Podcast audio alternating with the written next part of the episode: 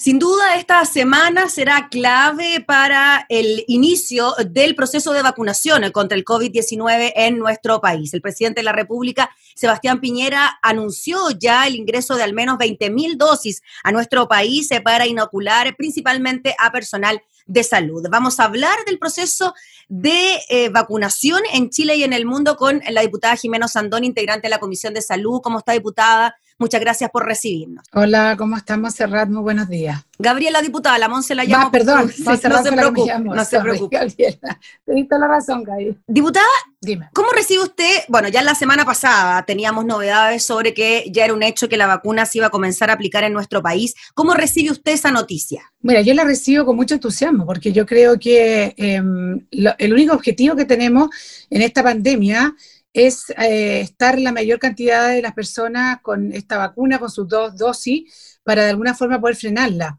Recordemos que cuando partió la pandemia el año pasado, todos pensamos que en septiembre íbamos a estar listos. Después de septiembre corrimos la fecha a Navidad Año Nuevo, tampoco. Y ahora se sabe a ciencia cierta que probablemente el próximo año también va a girar en torno al COVID en la medida que no tengamos 70-80% de la población vacunada. Así que claramente es un principio, es alentador que ya existan muchas alternativas. Y sabe, Gabriela, lo más importante es ver de alguna forma que se ha criticado tanto al, gobierno y a las autoridades por este tema del manejo de la pandemia, que efectivamente se pueden haber cometido errores porque estábamos, todo el mundo estaba de alguna forma no sé si ensayo error, pero nadie conoce este bicho, nadie sabe cómo se trataba bien, nadie sabe si lo mejor era estar todo encerrado o esta, o esta cuarentena dinámica que partimos en un principio, pero claramente nadie puede negar que nosotros somos un país bastante pequeño, nos sentimos muy grandes, eh, pero no lo somos, no somos ni siquiera un país rico y de alguna forma vamos a tener la vacuna porque se negoció de antemano con distintos laboratorios.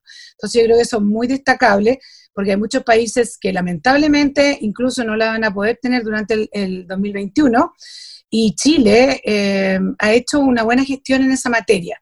Entonces, eh, eso yo lo encuentro alentador y de alguna forma se miró con, con futuro, porque el ministro Pari en una entrevista el fin de semana en, en el diario La Tercera habla que son como 200 millones de dólares lo que se, lo que se van a invertir mm. para que tengamos toda nuestra vacuna y partiendo con un orden de prelación que a mí me parece que está bastante bien hecho, que parte por las personas que están eh, con más eh, posibilidad de infección, dado que están asistiendo a las personas contagiadas, y ahí hay una prelación hacia abajo. Eh, así que en este minuto se está haciendo muy bien y ojalá toda la población se vacune y no empiecen estas estas dime y direte que si me vacuno no me vacuno, porque aquí hay una cosa, Gabriela, que es súper eh, importante. Esto, si yo no me vacuno, yo puedo ser un foco de infección que te infecta a ti. Entonces, esto no es una cosa tan individualista. Este, el COVID-19 es tremendamente contagioso. Entonces, no es como, no es como tan fácil decir sí o no porque yo estoy afectando a todo mi entorno en la medida que yo decida no vacunarme. Entonces a mí me parece que esas son las cosas que en el fondo tiene que, eh, todo el mundo tiene que pensar muchísimo, porque no es una decisión tan personal, es una decisión de sociedad. Si todos nos vacunamos, porque todos nos tenemos que proteger. Y te insisto, eh, al ver que hay varias posibilidades de Sinovac, de mm, Pfizer y hay otra China más, después viene Johnson. Bueno, quiere decir que Chile se ha preocupado no solo de tratar de que los hospitales sean capaces y la red pública y también privada sea capaz de contener esta pandemia, sino que también hemos ido un paso más allá, anteponiéndonos, dado que somos un país que no somos ningún, ningún gran interés para ninguna potencia mundial. Si nosotros no tenemos ni, ni población, no tenemos ni siquiera cantidad de población, no tenemos, eh, no tenemos gran presupuesto, no tenemos ni siquiera, por ejemplo, otros países como antiguamente Chile tenía que nosotros podíamos envasar vacunas, hoy día no tenemos ni eso. O sea, ha sido solo una buena gestión, un buen, un buen manejo de esta situación. Y eso lo reconocen distintos sectores políticos, diputados Andón. De hecho, bueno, hoy día el presidente visitó el centro de almacenamiento ante próximo arribo de vacunas, dice que se está cumpliendo un compromiso. Recordemos que estos espacios de almacenamiento son bien especiales, eh, tienen que estar a menos 70 grados Celsius.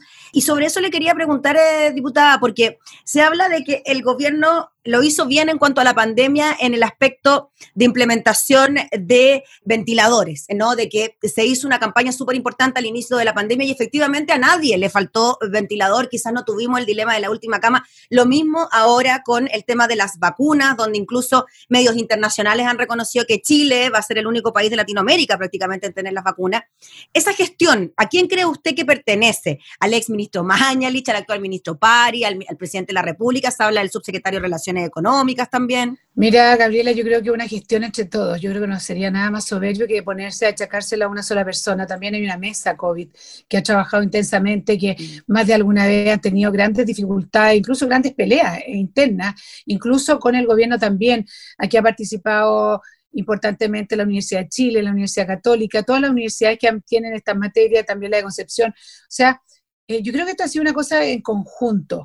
Ahora, claro, se, de repente uno tiende a evaluar, eh, yo creo que eh, si tú me preguntas por los ministros, yo creo que cada uno ha tenido su estilo distinto y cada uno ha tenido un periodo distinto y que enfrentar una situación distinta.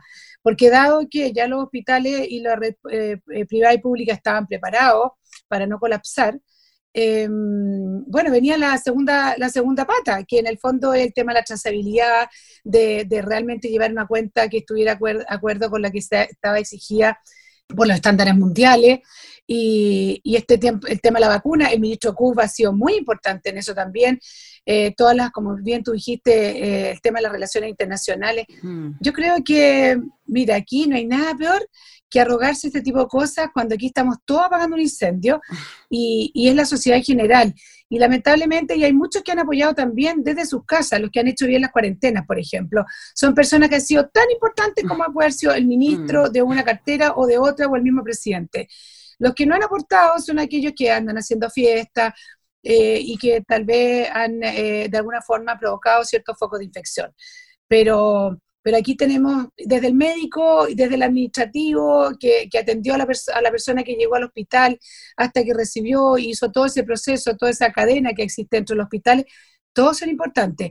Si no hubiera fallado la señora que hace los aseos eh, en los hospitales está lleno de gente COVID, también hubiera fallado la cadena. Entonces, eh, aquí yo creo que lo que hay que sacar son cuentas como sociedad, cuál es el valor que le damos a la vida, cómo me comprometí yo como persona a esta pandemia. Eh, y esos son los resultados finales. Eh, Dios quiera que nos llegue luego la vacuna. El ministro habla de que supuestamente aquí al, primer trimestre 5 millones de personas estarían vacunadas. Y bueno, pero tenemos que llegar a mucho más. Y, eso veremos eh, cuánto se demora durante todo el año. Diputado, usted lo mencionó reciencito, pero le quería preguntar de todas maneras, aquellas voces que hablan de los riesgos de esta vacuna, se dice que se creó en forma muy rápido, lo que llama la atención porque lo que se pedía rapidez para la elaboración de la vacuna y que llegara cuanto antes. Otros dicen que hay que esperar qué ocurre con la evolución, por ejemplo, de los primeros vacunados en Europa y en Estados Unidos, después recién ahí ver qué pasa con nosotros. ¿Cómo ve usted ese tipo de comentarios frente a la vacuna del COVID? Mira, Gabriela, yo no soy experta en esa materia, pero claramente el mundo hoy día es mucho más tecnologizado, entonces yo imagino que hoy día una vacuna va a salir más rápido que probablemente la vacuna de lo que fue la influenza, porque hay un tema de laboratorio, hay un tema de tecnología. Entonces, yo por ahí, lo más importante son las fases, que se cumplen las fases con la cantidad de gente. Eh, eh, ese es el tema realmente importante. Ahora, yo invito a las personas a que realmente eh, dejemos las desconfianzas del lado que hoy día no, no tiene ninguna cabida y guiarnos por las autoridades. Las autoridades expertas, los que realmente saben de la materia, no dejarnos llevar por las fake news, no dejarnos llevar por alguna persona que dijo que alguna vez trabajó y que efectivamente, pero el mundo va cambiando. O sea, para mí la velocidad es algo acorde a los tiempos. A mí lo que me preocuparía es que nos llegara una vacuna que estuviera en fase 1 o fase 2 y no hubiera pasado las fases que tiene que pasar normalmente y para eso está la Organización Mundial de la Salud. Entonces, si el ISP y la Organización Mundial de la Salud dicen, ok, yo no soy quien para decir y poner en tela de juicio eso. Ahora, entendiendo que probablemente, y siempre ha pasado, incluso con las personas que se vacunan por influenza, por ejemplo, más de alguna muere en el camino también. Si lo importante es la estadística. Mm. O sea, esto no es, usted no se va a morir, porque no sabemos. Es cuando tú te vacunas para la influenza, es para tratar de no morirte por influenza. No es que quedes inmune y que no te vayas a resfriar y no te vaya a dar influenza. La idea es que te dé más suave. Entonces, por eso el llamado eh, dado que este bicho es tan contagioso y además afecta tanto, algo tan tan fuerte como son nuestro sistema respiratorio y afecta sobre todo a nuestros adultos mayores, yo creo que todo Chile en general tiene una doble y triple responsabilidad, incluso aunque sienta que está corriendo un riesgo, pero está corriendo un riesgo por un bien mayor. Así que yo creo que el llamado es escuchar a los realmente expertos, dejar la desconfianza de lado, no leer tantas cosas, no leer tantos fake news, porque siempre va a aparecer un caso, siempre va a aparecer un caso, porque eso pasa en todas las vacunas, en todas las pestes, en todas las, todas las pandemias. Las vacunas no son 100% que no se va a morir nadie más, lo que pasa es que controla la pandemia y de alguna forma nos vamos inmunizando contra, en este caso, el COVID-19.